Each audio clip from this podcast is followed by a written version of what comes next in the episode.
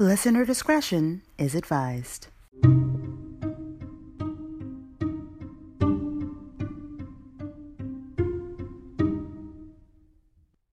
Damn it, Sharon, we're gonna be late. What's going on, internet and data users? Welcome to the Professionally Silly Podcast. I'm your audible boo thing, Amber Smiles Jones. And if you're a new listener, things are about to get really awesomely weird.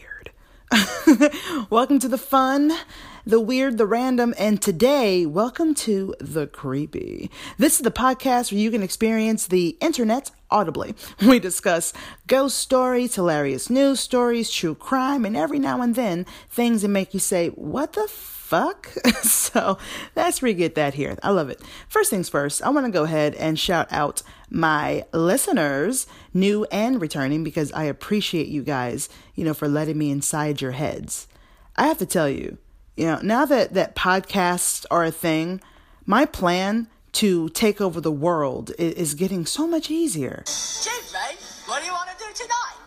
The same thing we do every night, Pinky. Try to take over the world. Ah, true words never spoken, more true by such a wise rat. Last week, if you don't know who that is, come on. We're talking about Pinky and the Brain. Come on, guys. Last week, we talked about the worst Valentine's Day stories.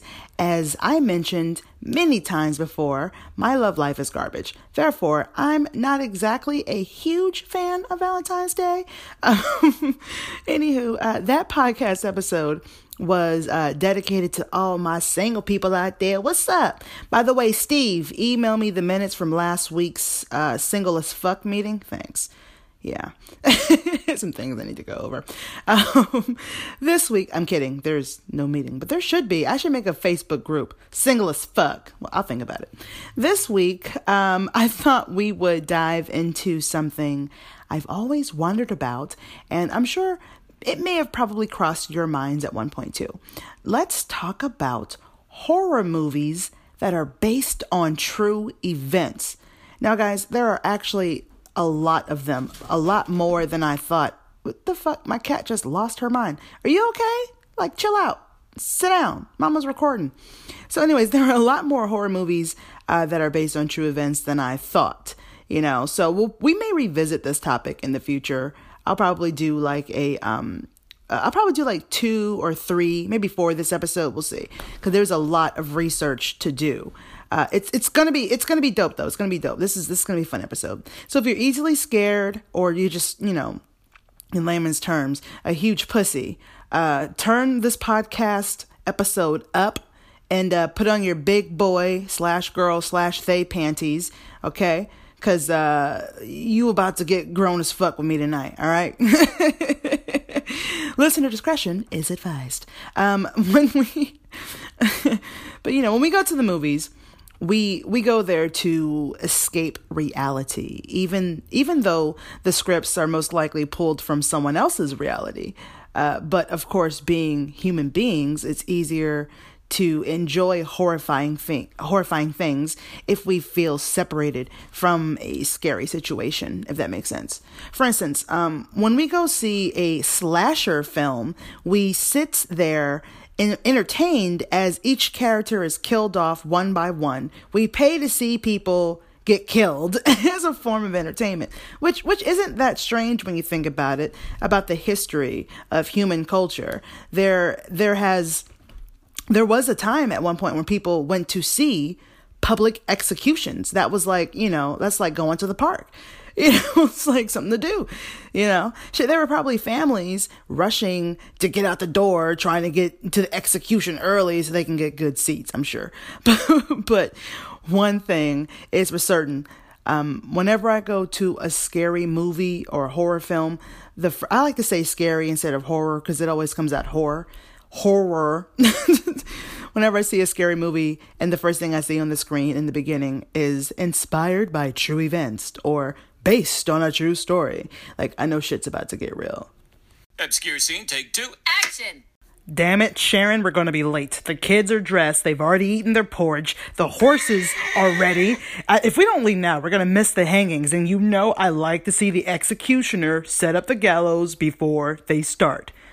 God damn it, Steve. I'm just switching my bonnet. Jesus, I'll be ready in 5 minutes. So clearly, this is going to be a very fun and interesting episode, guys. If you're listening to this podcast on an Apple device or another podcast platform that allows you to rate and review, hook us sister up with a 5-star rating and a written review on the Professionally Silly Podcast. Because let me tell you guys, every time I get a good review or, you know, a good rating, it helps my podcast be easier to find by those who haven't heard of me yet. So that will be super helpful. Also, guys, make sure you email me at AmberSmilesJones@gmail.com.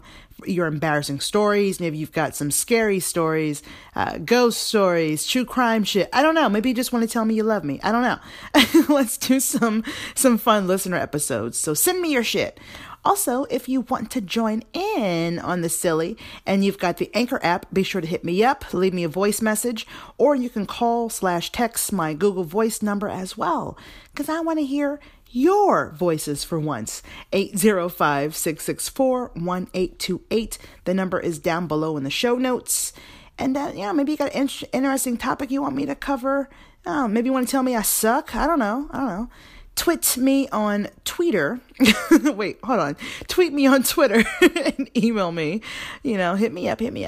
And once again, my contact notes, my contact information is in the show notes below. Why can't I speak today? I said, tweet me on Twitter. Wow. Okay. Before we get started with these horror stories based on true events, I have some information for those of you that want to start your own podcast and be as awesome as me. Yep. That's right. I said it. I'm awesome. Damn right.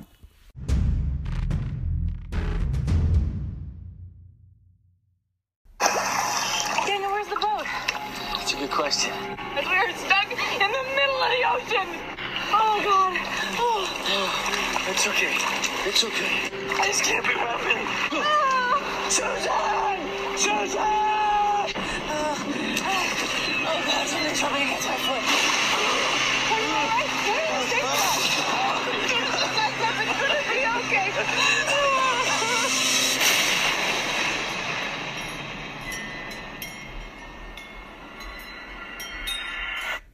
Now, I'm going to bring us in with an easy one. This one won't freak you out too much unless you like to scuba dive or do things with the ocean, or if you depend on people to keep you alive. But the idea is pretty terrifying. The movie Open Water. Yeah, that's what we're going to talk about here for this first movie here. Lionsgate released the film in 2003, and the movie itself is about a couple, Susan and Daniel, and they take a vacation to the Caribbean. They took a scuba diving trip with a scuba diving company along with other tourists. Now, after swimming around with the fish and whatnot, everyone got back to the boat to head back. But the tour guide miscounted and left them behind in the middle of the ocean. So when the couple resurfaced, they realized the boat was gone, and then they could really do nothing but wait and hope that someone rescues them. So they stay stranded out at sea for days, being stung by jellyfish, bitten by various sea creatures like barracudas, and even attacked by sharks. Which is like, terrifying. So unfortunately, they were never seen again. Now that is some terrifying shit. That's pretty much what the whole movie is about. Now I don't care how brave you are, how strong of a swimmer you are. That is some terrifying ass, horrifying ass shit. And look, I already swim like a damn rock. Okay, so my ass would not have been out there in the first damn place. No, ma'am. But what people may not know is that this movie is actually based on a true story, something that actually happens. Thus bringing us in, as I said before, our first movie of the day, horror movies inspired by true events. Ooh, right? Okay, I don't know why. Just pay attention. On January 25th, 1998, Eileen and Tom Lonergan went to Australia with a scuba diving group with the Outer Edge Dive Company near the Great Barrier Reef to dive. And on their third dive, they supposedly swam away from their dive tour boat and were never seen again. Now, the couple had just returned from 2 years earlier, returned from the Peace Corps, and they had decided to take a scuba diving tour. When the rest of the divers returned to the boat, no one noticed that Tom and Eileen hadn't returned to the boat, and no one had noticed that they were even missing until 2 whole days later, which is fucking insane. And guess how they realized they were missing? They only realized they were missing is because they found their belongings on the ship. So the skipper of the boat found Tom's wallet and glasses that were left behind on the boat. And you know what I'm saying? I guess that's when the crew was like, well, this is odd. Who left their wallets and seeing glasses on the boat? Whatever. I'm on break. Like, I mean, come on, guys. Oh, my goodness. Okay. Now, I can't even imagine how terrifying those moments were for them. Now, I don't swim very well at all. I mean, I can swim in a pool if, like, I can get to the side of it, like, hold on to the wall or something. But the ocean is a whole other ball game. There is no wall to hold on to. There is no bottom of the pool that you can push yourself off of. You know, there's, you know what I'm saying? And there's also, like, currents and waves and shit, you know? So, yeah, all sense of security for them was completely gone when you think about it. And that's terrifying. Now, it's like the quote from that novel, The Rime of the Ancient Mariner, which is written by Samuel Taylor Coleridge. And the quote is, "Water, water, everywhere, but not a drop to drink." And the book itself starts off with an old man, the ancient mariner, who stops someone who is on the way to who are on the way to a wedding reception with 2 of their friends, and the ancient mariner shared an interesting story to share with them about sailors who were stranded in the middle of the ocean, surrounded by water, but obviously they can't drink any of it because, you know, it's salt. And in case you guys aren't aware, you shouldn't drink salt water. Not a good idea. I feel like I shouldn't have to say that, but, you know, just in case. Trust me on that one. It's actually a pretty good book, The Rime of the Ancient Mariner. I haven't read it in a while, but I remember enjoying the story. Anywho, back to Tom and Eileen. So they were stuck in the middle of the ocean with no boat, just nonstop doggy paddling and, like, salt water hitting them in the face and mouth and whatnot constantly. So once they found Tom's wallet and glasses 48 hours later, the skipper called the hostel that they were staying at, and no one had seen them. So a manhunt began and lasted for about 5 days, but their bodies were never found. Now, months after their disappearance, their diver's slate was found with a written message on it. And a diver's slate is a board that divers use to communicate underwater. It enables them to be able to write underwater, which is kind of cool. So when they located his dive slate, there was a message written on it in Tom's handwriting. And it said, "We have been abandoned by MV Outer Edge 25, January 98, 3 p.m. Please help rescue us before we die. Help," with 3 exclamation points. I can't even imagine how horrifying that must have been. Good God.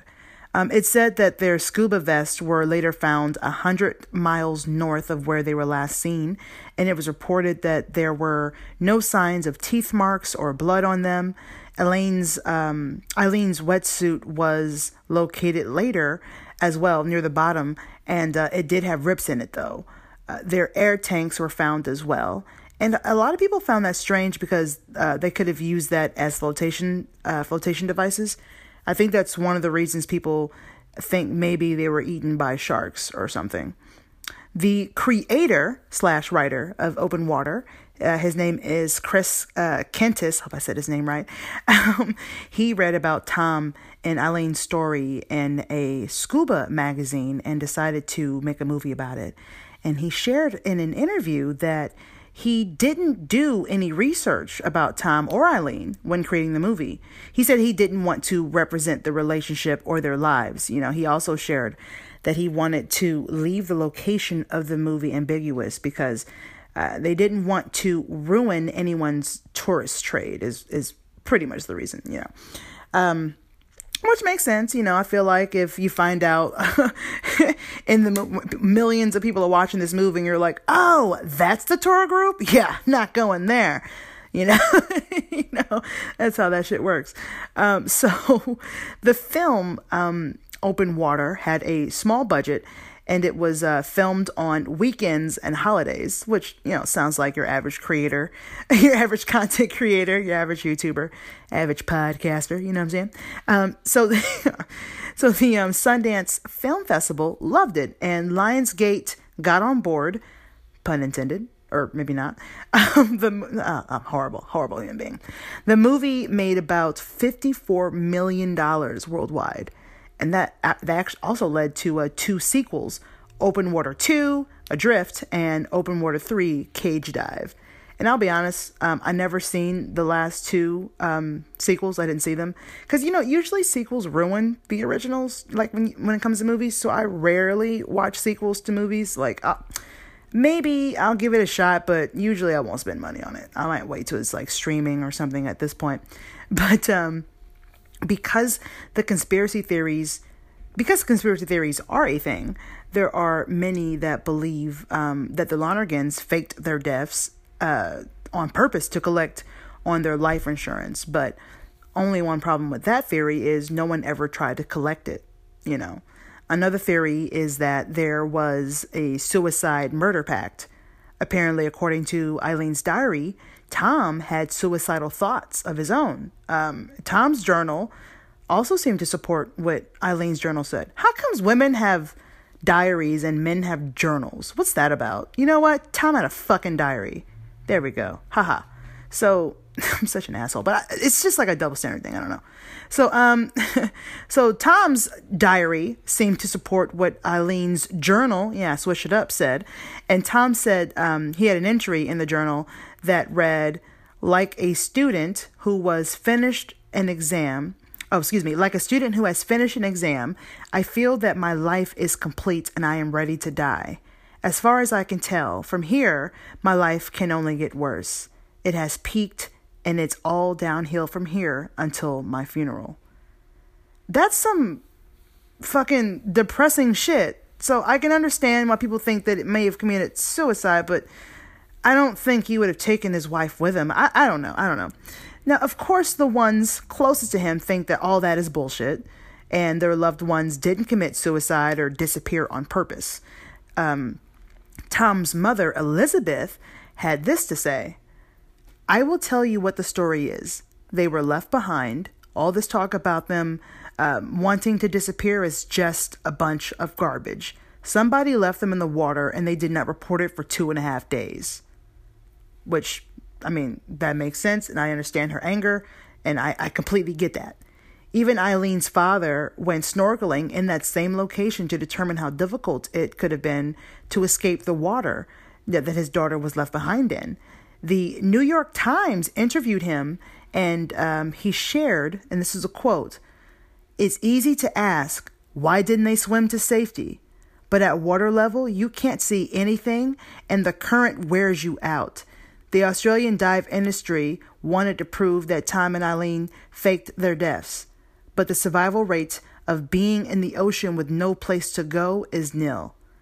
And that makes complete sense, and I can only imagine how maybe even traumatic or emotional he may have felt going to the same place that his daughter disappeared in. That couldn't have been easy. Eileen's father, and his name is John Haynes, said that he was glad that the movie was made. He wasn't glad that the movie was made, you know. And at first he said he couldn't watch it himself. But which makes sense to me. But after a while, he realized he was glad that it was made, you know. But I honestly don't think I could watch someone act out the scariest moments in the life of someone that I loved, especially like a child. You know, that's hard. I couldn't imagine. But he later said he said later that he saw the film and said that it brought him some peace. And he shared with E! Online and this is another quote here. For me, this film provides a definite amount of closure. It partially fills up in a gap which I imagine a body and funeral must normally satisfy.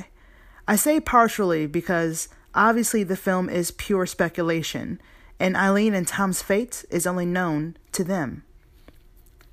So, okay, also, get this, guys. Apparently, being left behind in a scuba trip isn't really that uncommon. It happened again in 2008, which wasn't that far ago. Wasn't that long ago.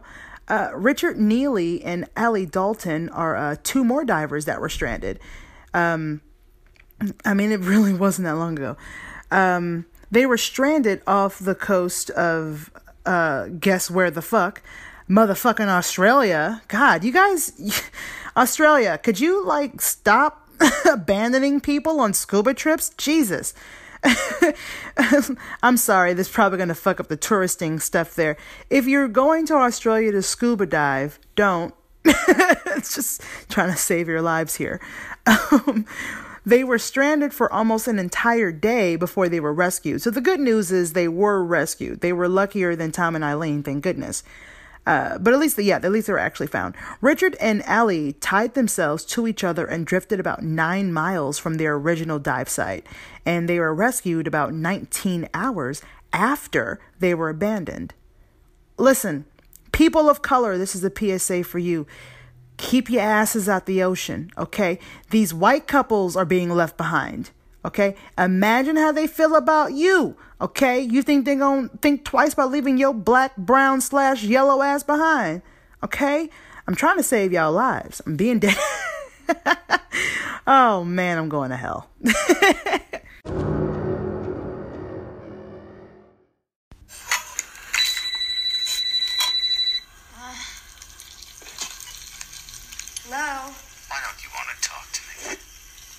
This? You tell me your name, I'll tell you mine. I don't think so. What's that noise? Popcorn. You making popcorn? Uh-huh. I only eat popcorn at the movies. Well, I'm getting ready to watch a video. Really? What? Oh, just some scary movie. You like scary movies? Uh-huh. What's your favorite scary movie? I don't know. You have to have a favorite. What comes to mind? Halloween. No, the one with the guy in the white mask who walks around and stalks babysitters. So, you got a boyfriend? Why? You want to ask me out on a date? Maybe. Do you have a boyfriend? No. You never told me your name. Why do you want to know my name? I want to know who I'm looking at. What did you say? I want to know who I'm talking to. That's not what you said. What do you think I said? What? Hello? Look, I gotta go. Wait, I thought we were gonna go out. Nah, I don't think so. Don't hang up on me. Shit.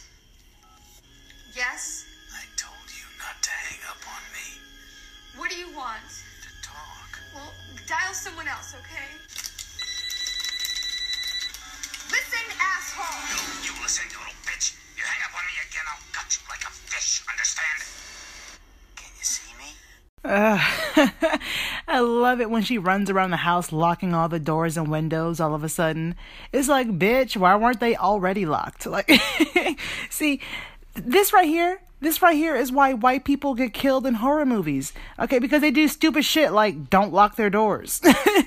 See, black people only get killed in horror movies because white people write it that way. I'm just saying. All right, so obviously this movie is a freaking classic. The slasher film that made Ghostface famous.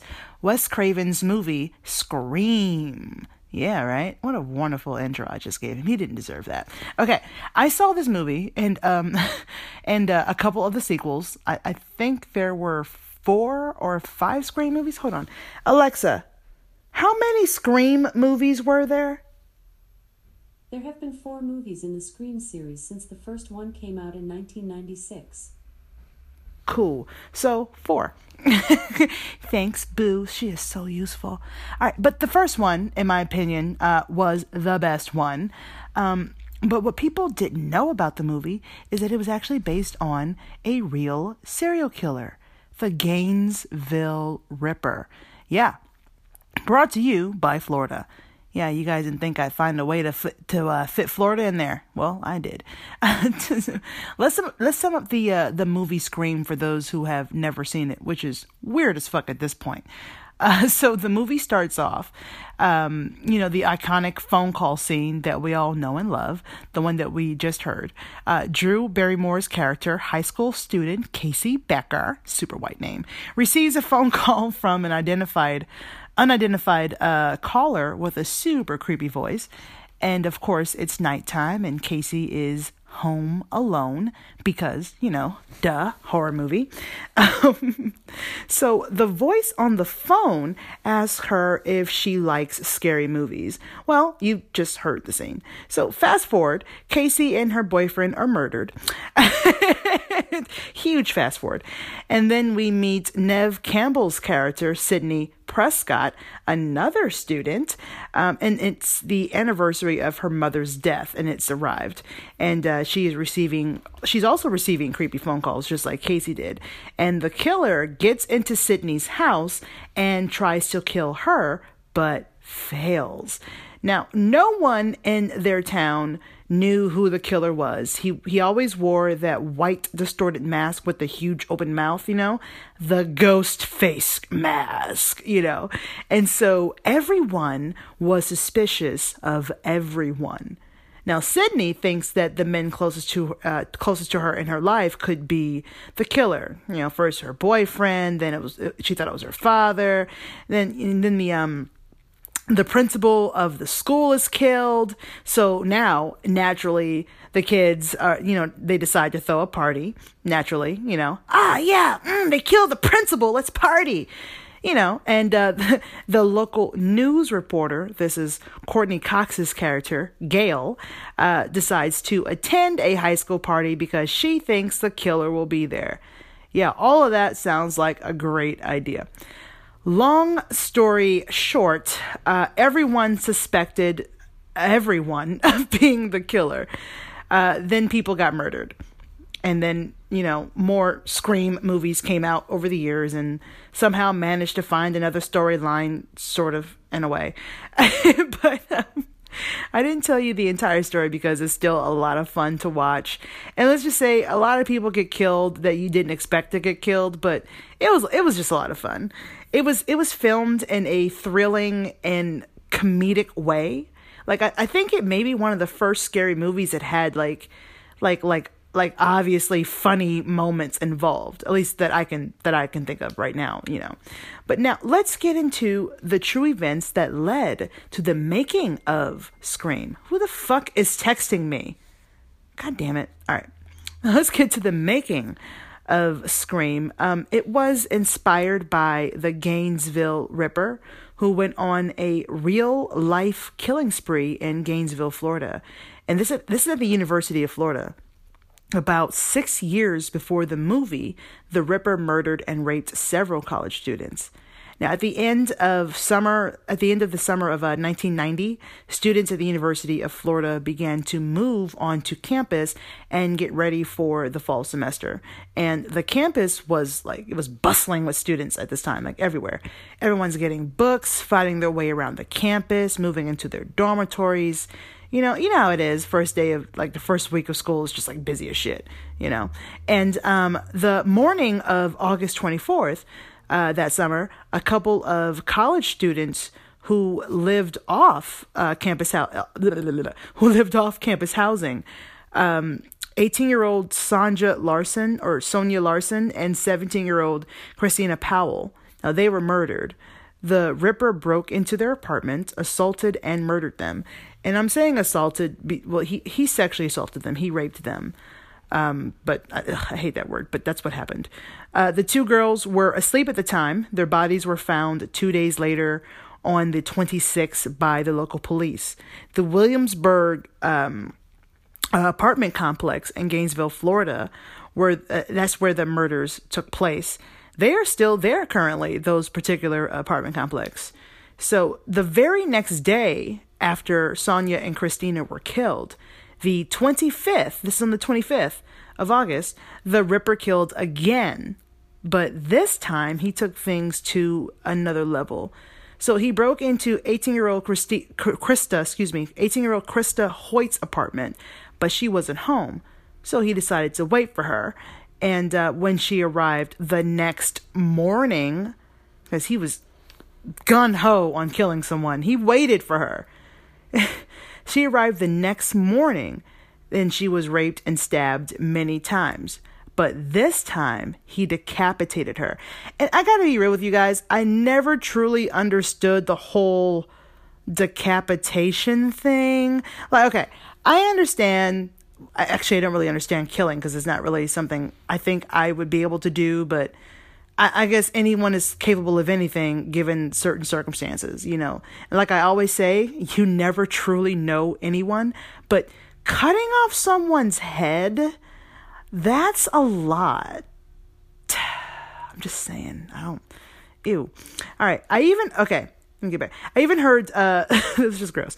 I even heard that the killer set the head across from the room on a bookshelf so that she could see herself, which, if that wasn't creepy enough, it said that he cut her nipples off and then kept them as souvenirs, which is super creepy as fuck. So not only did he cut off her head, he set the head in a place so that the head and the body were facing each other, which is really fucking weird.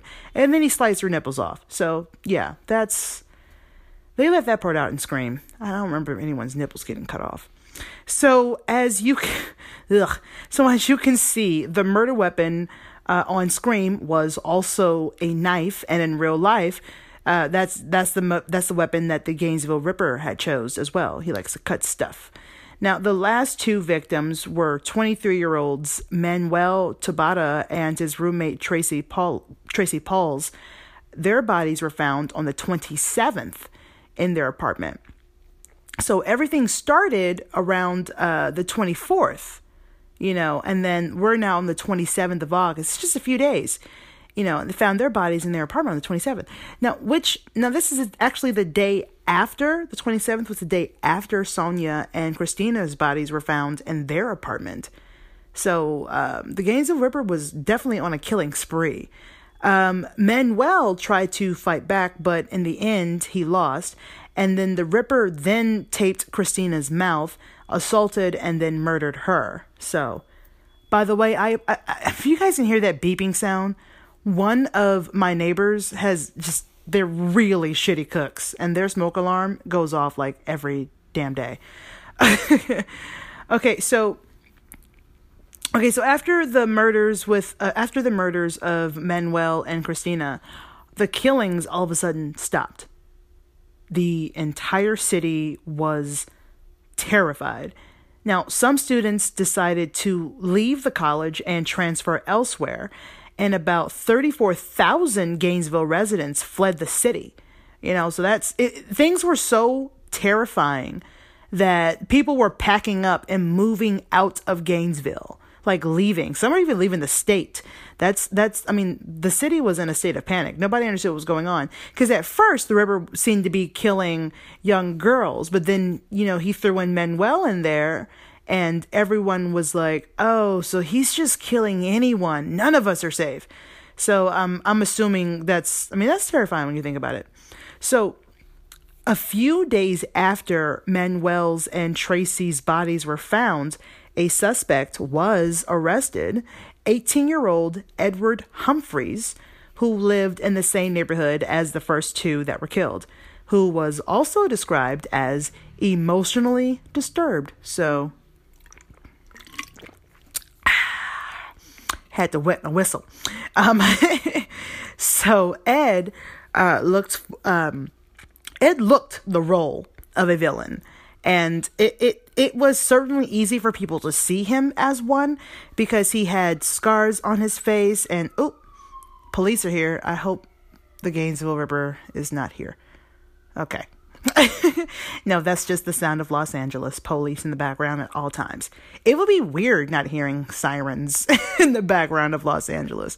Okay, where the fuck was I? Okay, so Ed looked the role of a villain because he had scars on his face and often showed off his hunting knife and his hunting knife collection and would disappear into the woods at late at night. Okay, now it's obvious that Hollywood has obviously just kind of overdramaticized the looks of villains, and usually when you can see that they have physical scars on their face or body, they must be evil. It's just like Scar from The Lion King. He was evil as fuck, and his name was Scar. Fuck, you know? But that's not necessarily, you know, the truth in real life. Not everybody that has a deformity or disfigurement is a serial killer, okay? So, just gonna go ahead and shut that down. But when you also show your hunting knife collection to people, hey, you wanna check out my hunting knives? You wanna see what's going on there? That's weird. And then you disappear into the woods late at night. I can see how the neighbors came up with the conclusion that he might be a murderer. Okay, look, man. All right, when people are being murdered by stabbing, maybe don't show off your hunting knife collection. You know, doesn't seem like the right time, honestly. I'm just trying to help Edward out. But his biological samples didn't match the evidence that police collected, so his DNA was not found at any of the scenes. Now, I know it's hard to hear, but hear a duck, see a duck, then you can't be like, oh, that's a horse. Okay? I mean, Edward was not a Boy Scout by any means. I think he was also arrested for, like, attacking his grandma or something. So he definitely wasn't innocent, but he was innocent of these specific charges. So there's that. So about 45 minutes... I wonder what's going on. Hold on. I am going to check my Citizens app because I keep hearing all these fucking alarms, like sirens and shit. And it makes me wonder if there's like something going on in my neighborhood. Let me see here. Person assaulted off of Sunset and Western. Oh. I mean, it sucks, but it's not like huge. Okay. So let's get back to the story. Where was I? Okay. So, as I was saying, his he wasn't a Boy Scout, but he also was not, you know, guilty of these particular charges. About 45 minutes south, away from Gainesville, in the city of Ocala, in 1991, a guy named Daniel Rowling was arrested for robbing a Winn-Dixie. And for those of you that aren't familiar with that, it's a supermarket, grocery store chain. So yeah, Winn-Dixie was pretty popular in the Southeast in the 90s because they had one in Georgia too, where I grew up. So, anywho, he was, also identified by Louisiana police as a possible suspect for a string of similar murders, like the ones in Gainesville, Florida. After his DNA was tested, it was learned that he was indeed the Gainesville Ripper, which would make him Ghostface. So he pled guilty to the student murders. His campsite in Gainesville was thoroughly searched, and they found tools that were used during the murders. They found like scotch tape, duct tape, that kind of thing. They found dollar bills that were stained with theft-resistant dye. They also found audio tapes that he made for his family. They found a country song that he had written and recorded. He was like playing the guitar and singing. I've heard a little bit of it in a podcast that I heard. I couldn't. He did not have any talent. Let's just say that. Okay. He wasn't very good. I think Simon would have had a few things to say if he ever ended up on American Idol. He was, however, suspected of murders in Shreveport, Louisiana as well. And it turns out he did some stabbing out there too. So he was just stabbing people, just stabbing all over the South. And he was given 3 consecutive life sentences for the robbery charges in 91. And he was tried for the murders in 94. Now, Daniel claimed that a demon told him to commit the murders, which is, he's a lying sack of shit. And it sounds kind of interesting when you think about it, because it sounds like the plot of the third Exorcist movie. You remember The Exorcist? It's a beautiful love story about demons and romance. No, I'm kidding. And guess what? That movie came out just before his murders. So perhaps the third Exorcist movie, you know, gave him the idea. It's also said that he stalked a few of the students who left that movie from the theater. So it's possible. Now, good news is he was executed in Florida in 2006 by lethal injection. He left behind fear and a legacy that Hollywood kept alive. Now, at his trial, Daniel said that his motive was to become a superstar. You know, it turns out the screenwriter for the movie Scream, Kevin Williamson, was house-sitting at one point, and this is just a fun little fun fact that I found, that he was house-sitting, and he had just seen a documentary on ABC 2 years earlier before the film's release, before Scream even came out. And after watching the documentary, he felt that he needed to take a look around the house to make sure that there was not an intruder, which is something that I'm sure we've all done after watching or hearing something creepy as fuck in our homes or any place, you know. And he noticed that one of the windows in the home was opened, and he could not remember for the life of him if he was the one who opened it, you know. So naturally, he grabbed the knife from the kitchen, because that's what you did in the 90s. You grab the knife. Actually, I think people still do that. They get freaked out. The first place they go is to the kitchen and grab a knife unless they're packing. You know what I'm saying? If you got a gat in the house, you're not bringing, you know, you're going to bring your gun, you know, but anywho. So he grabbed the knife from the kitchen and started to search around the house, much like the first scene of the movie. So there is some background info on the true events that happened that inspired the movie Scream. We had the Gainesville Ripper, who tormented the entire city of Gainesville, Florida, and apparently Shreveport, Louisiana. And then we have, you know, the creator of, the screenwriter of Scream, Kevin Williamson, who also had a freak out moment when he was house sitting.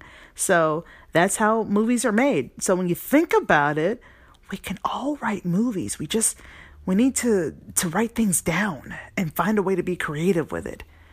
Okay, we all can't write movies, because if that were the case, we would all have movies. But that is why YouTube was invented. So technically, we all can be content creators. That's what the fuck I do. Shit.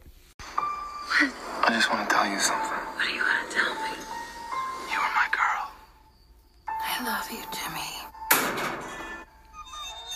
What is that? It's okay, there's nothing here. I haven't heard a dog bark or a car pass. Nothing. There's someone out there. Hello? Oh my God. We gotta get out of here. Then open the door, and I just want you to run, okay?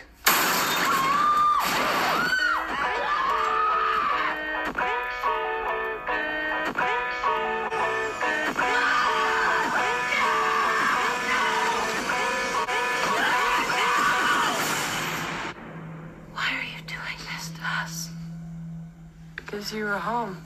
Okay, so let's go ahead and jump into our next horror movie that was inspired by true events. This next film scared the shit out of me. I went to see it in theaters with a friend, and I was definitely one of those people who screamed as loud as my body would allow me, you know, and especially at all the jump scare scenes, you know. Listen, okay, when I'm scared, I can be quite animated, all right?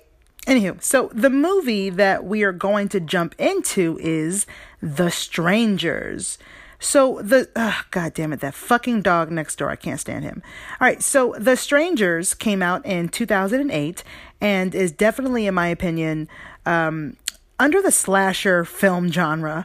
It was written by Brian Bertino, and it starred Liv Tyler, and she played Kristen, and Scott Speedman, who played James.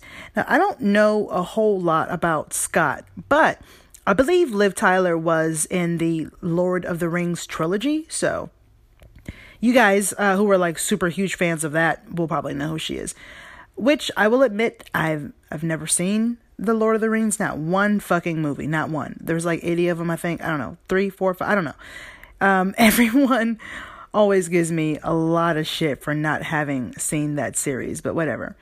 Just lost like a million listeners. So also, one of my favorites, Glenn Howerton, was in the movie, and he played a character named Mike. Now he was the dude who played Dennis from It's Always Sunny in Philadelphia. And, first of all, I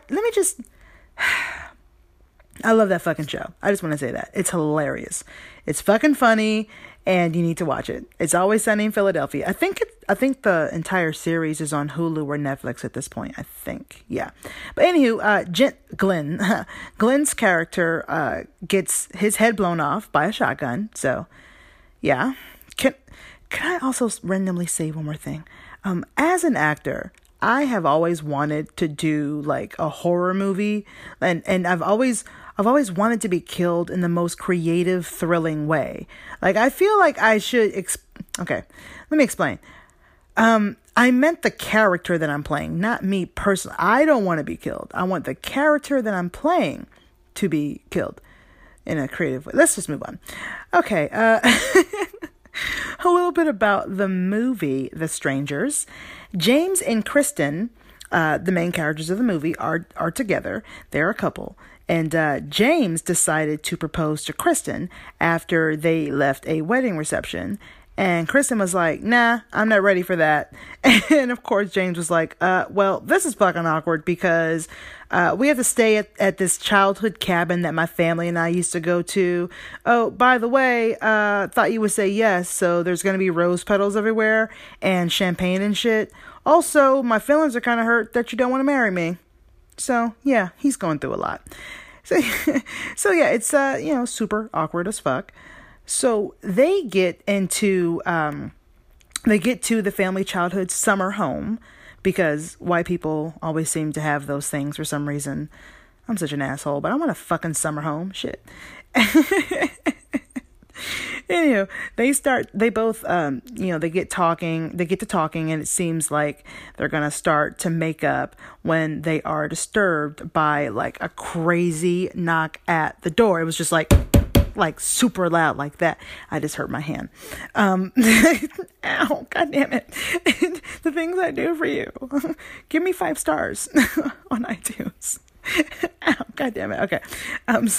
Now, mind you, they hear this loud ass knock at 4 a.m. Now, this is a very strange time for someone to be banging on your door. Okay. It's weird. Now, I'll let you know right now, I get pissed off when people call me super late or early in the morning. So if someone is knocking on my door at 4 a.m. and it's not an emergency, I will unleash a fury on them that they wouldn't believe. I'm just saying, okay? Anywho, they decide to answer the door, and there is a young blonde chick, and she's like standing in the dark on the porch. You know, and it's like super dark outside on the porch. But little do they know that she actually unscrewed the light bulb outside, so they couldn't really see who she was. So she's standing in the dark, and she's like, she asked for a woman named Tamara. Is Tamara home?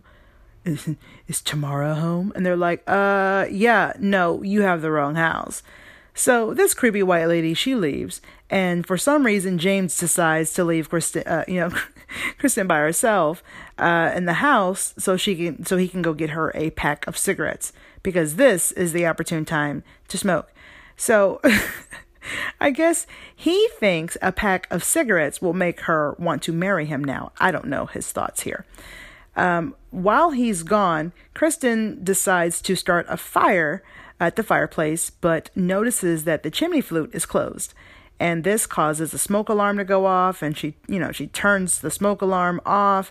She pulls it off the wall, trying to figure out how to turn that shit off, which I'm sure we've all done at one point because those things are super loud and really annoying. And they're also for your safety. So, don't take them down. Your PSA. But then she hears a knock at the door again and it scares her. So she drops the smoke alarm onto the floor. Okay. Now, this is important because later on, when she's walking around the house, she notices that the smoke alarm was sitting on the chair when she gets back to that room. It wasn't on the floor where she dropped it originally, so something's going on. You feel me? All right, so she decides to call Jane from her cell phone, but, you know, of course, her battery is dead on her phone, so she calls him from the landline. But then the call dropped because, dun, dun, dun, someone cut the phone cord. Right? Shocker. But, of course, she is not aware of this right away. So, while James is gone, there is loud and consistent banging going on around the house, outside the house, inside the house, all over. So she runs to the kitchen to grab a knife and then runs around the house with this knife. And when she gets to a window, that's when she sees the dude with the burlap sack on his face, and he's wearing it as a mask. All right. So she backs up, freaking out, you know, looking to the room. And that's when she notices, oh, shit, the smoke detector is on the fucking floor where I dropped it earlier. Who placed it gently on this seat, on this chair right here?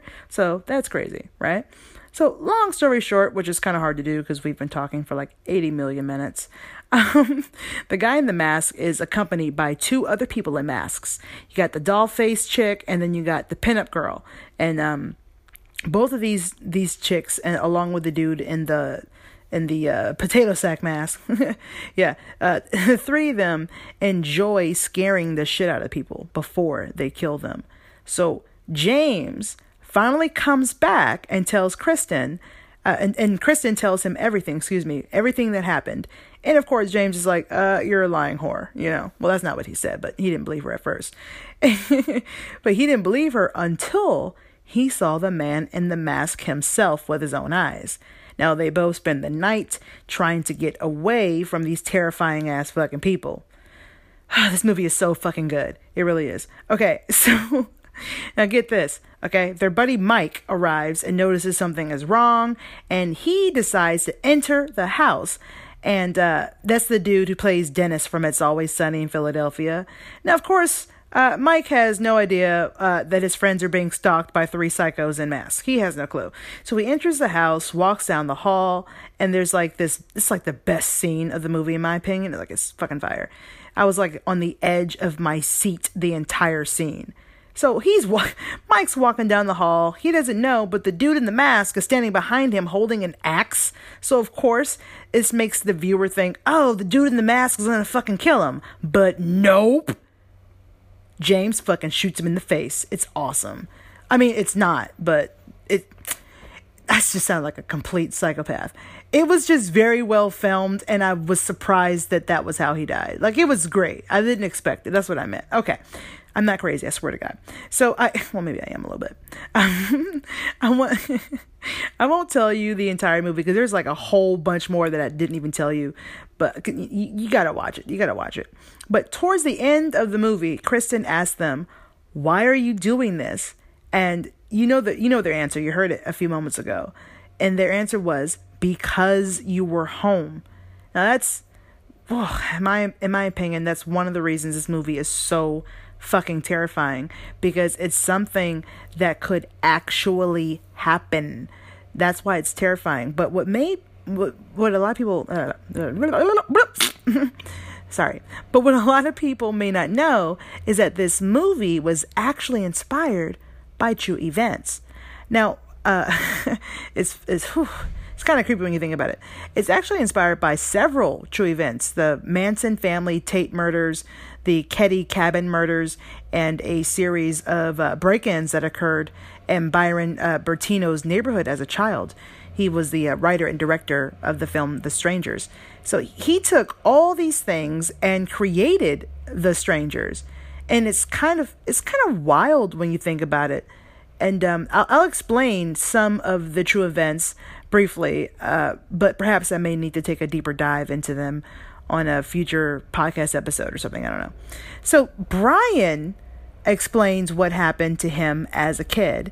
And this is Brian, and I quote, Good Lord, there's like some dude outside with like a leaf blower, 87 helicopters flying over. We'll be right back.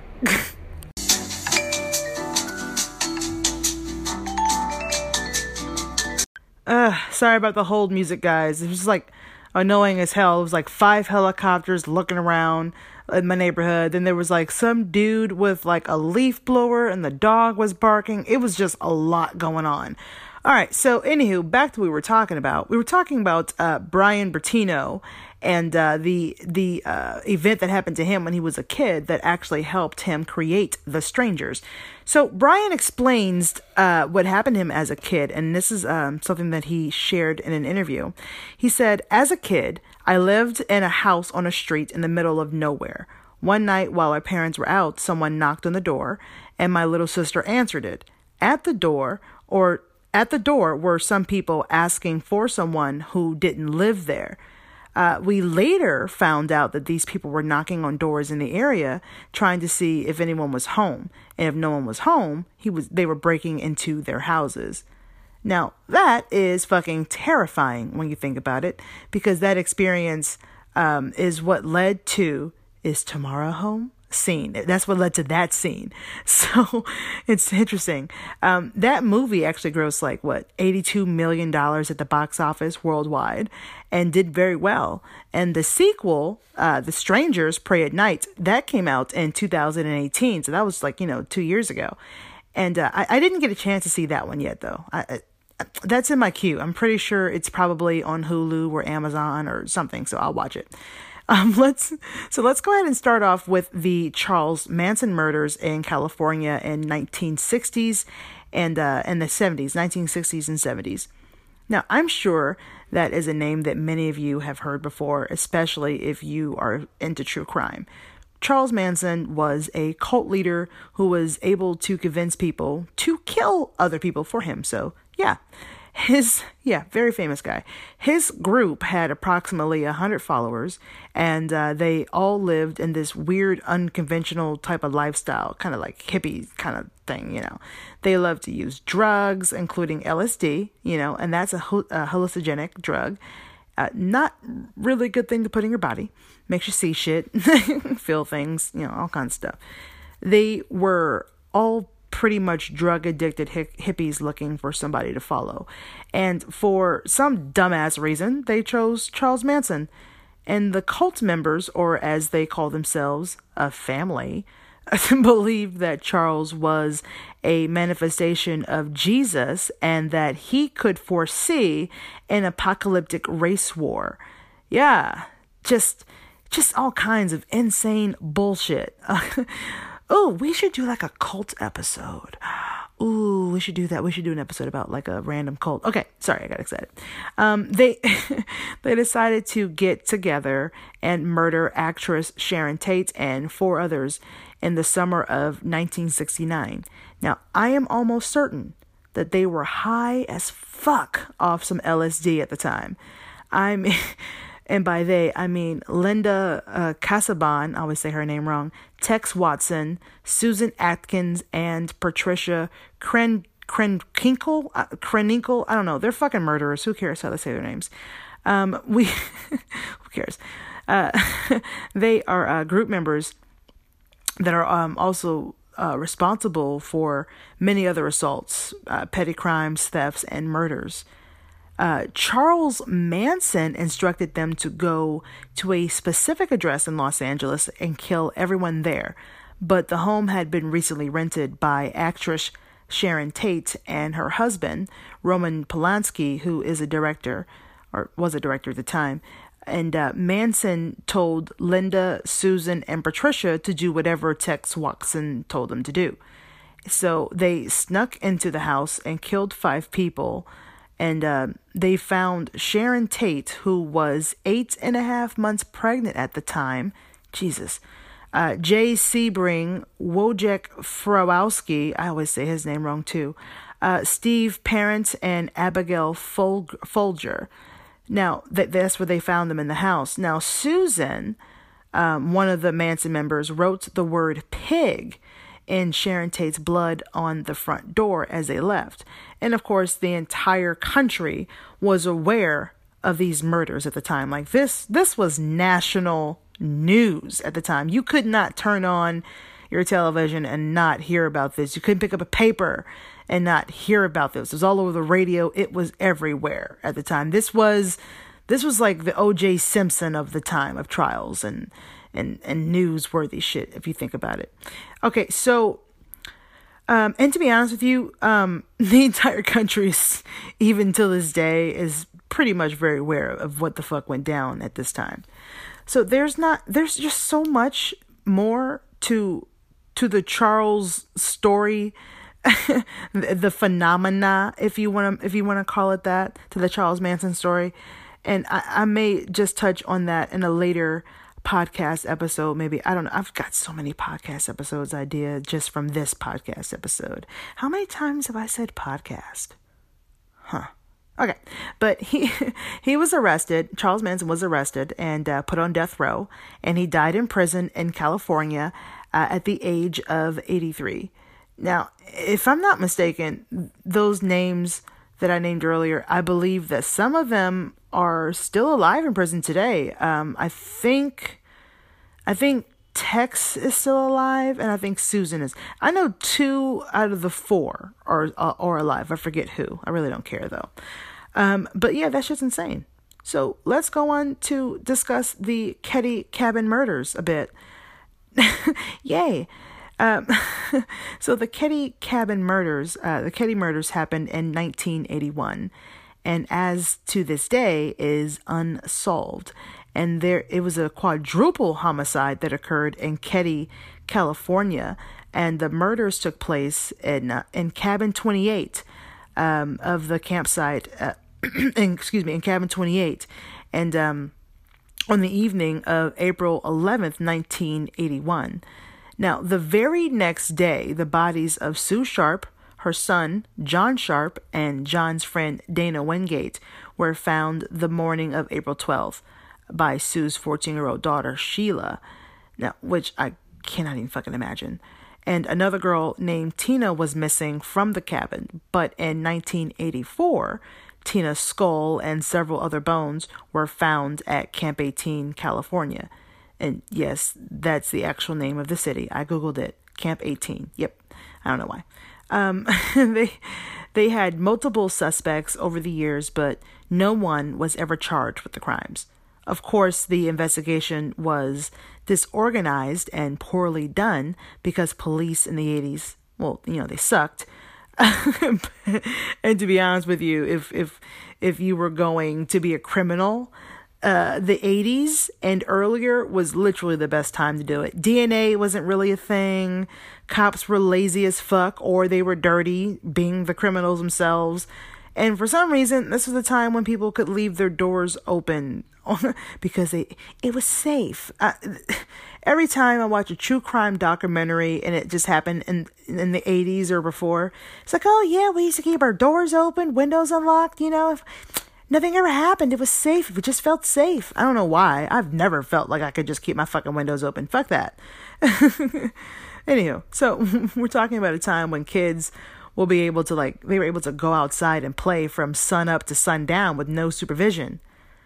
Ah, the 80s. Good times.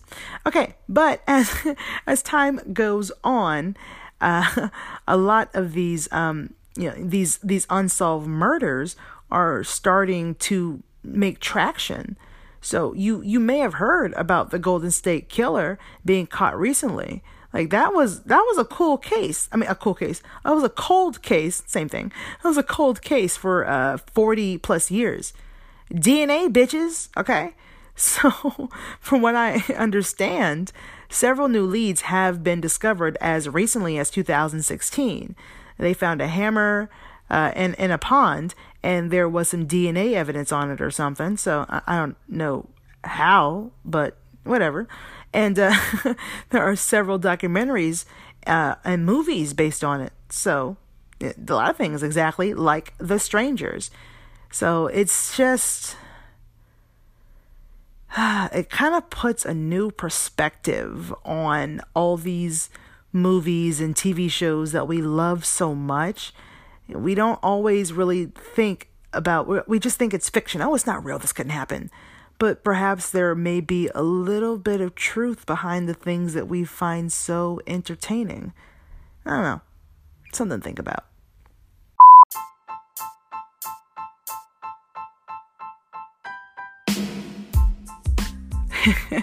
If there is anything that you can take from this podcast episode, it's shit gets real.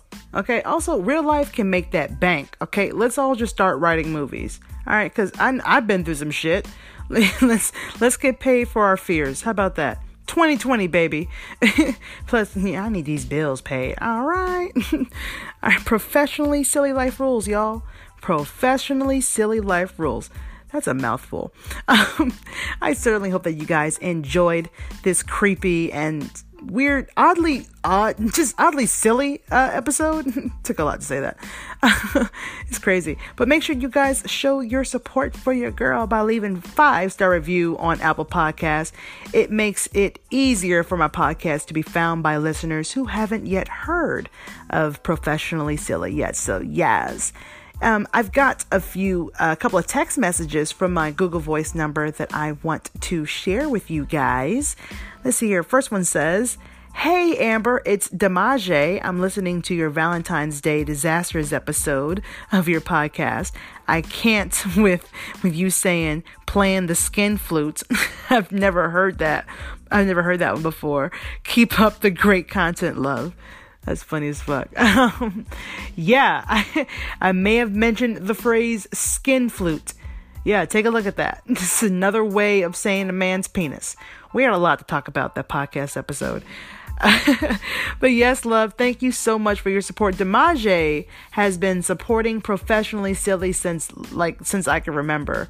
My podcast, my YouTube channel. She watches all of my random ass lives on Periscope. So appreciate your support, boo. I've got another text that I want to share with you guys. And it says here, this is Antonio. Ooh, male listener. Look at this. I have been watching your podcast and YouTube channel that my wife Dimples got me into, and you are very entertaining and fun. I enjoy your channel, and I am Smile Squad. Keep it up. I love it. First off, okay, let's go ahead and shout out Dimples. Hey, boo. Not only did Dimples, bring in her boo thing into the Smile Squad, her, you know what I'm saying? She also went ahead and donated $20 via Super Chat on my last YouTube live video. And that, which is, I hella appreciate that, because that money is going to go towards, the future content for Professionally Silly. So Jesus, for this and my podcast as well. And my podcast as well. For this and my YouTube channel as well. I'm going to be like hella real with you guys. I'm always blown away by the support that you guys all show me. Like, thank you so fucking much. Also, if fuck, man, like I'm all warm inside, like shit. Also, guys, if there is a podcast that you like, another podcast that you like, do that podcaster a favor. Leave them a 5-star review for their podcast as well. It makes our day to know that our listeners are not only listening, but they are enjoying what they're listening to. It's like, it's a visual validation that every content creator wants to experience. And they want to know that all the research and sacrifices and hard work and creativity are not only appreciated, but enjoyed, because there are just so many amazing podcasts out there, listeners, not to mention so many amazing content creators in general.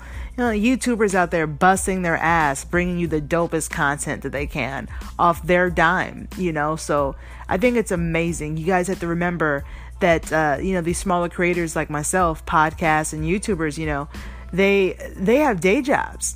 You know what I'm saying?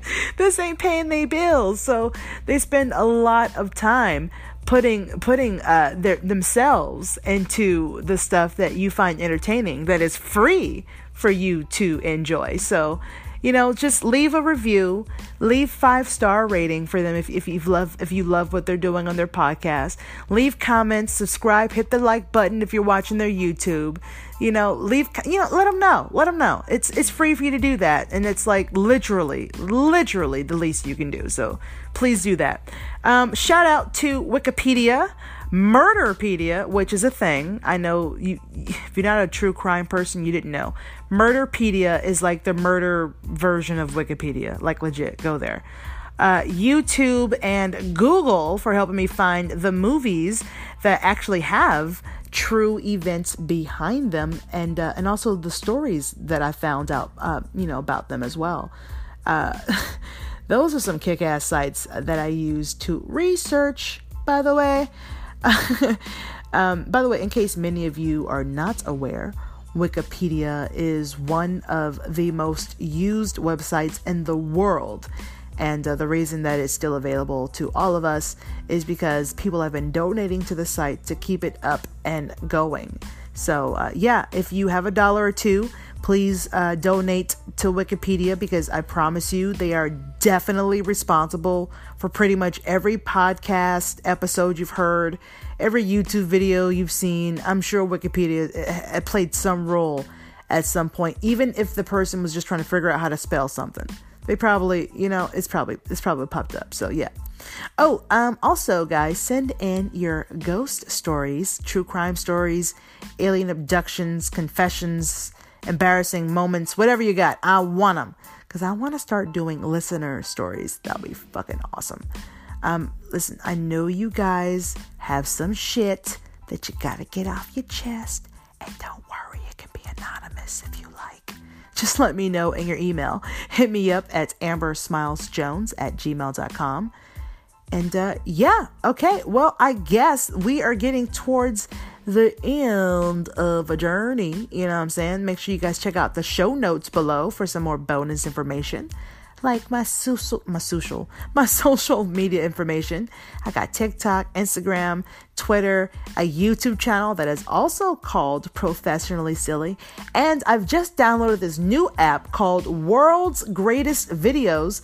If you want to create your own fun video content and also have the opportunity to win some money, make sure you download that World's Greatest Videos. Make sure you follow me, Amber Smiles Jones, on there. And all right. Once again, it's your audible boo thing, Amber Smiles Jones. Thank you so much for listening to the Professionally Silly Station, recorded here on Anchor FM. Make sure you follow, subscribe, me, family, whatever you want to call it. I would love it if you would share this podcast and, of course, my YouTube channel with a friend, and help a sister grow. It's February. You owe me. I'm black. Okay. Happy Black History Month, by the way. Let's get professionally silly, baby. Yeah. This is where I take my silliness seriously. Until next time, my loves, watch where you step. Okay. 'Cause there's pieces of shit everywhere.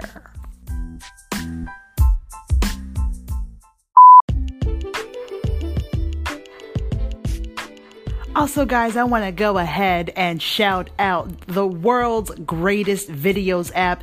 If you want the opportunity to create your own content, you feel me, uploaded to that app, there is a very good chance that you could win some money. So make sure you guys go ahead and check out World's Greatest Video app. It's a lot of fun. I have it. Check me out, Amber Smiles Jones. Follow me on there. And also, if you have already caught up with the silly, I've got a few other podcasts that I'm sure you guys would love. Take a listen.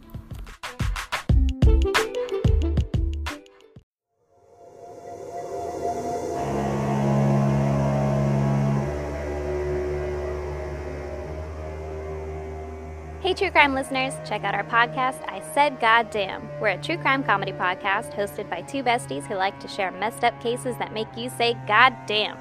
Every Sunday, we try to one-up each other's story by sharing a horrific case the other has never heard of. Along the way, we splash in some wildly inappropriate jokes and colorful language. Listen every Sunday from any of your favorite podcast directories. Also, follow us on Twitter at ISGD Podcast or visit our website, isgdpodcast.com.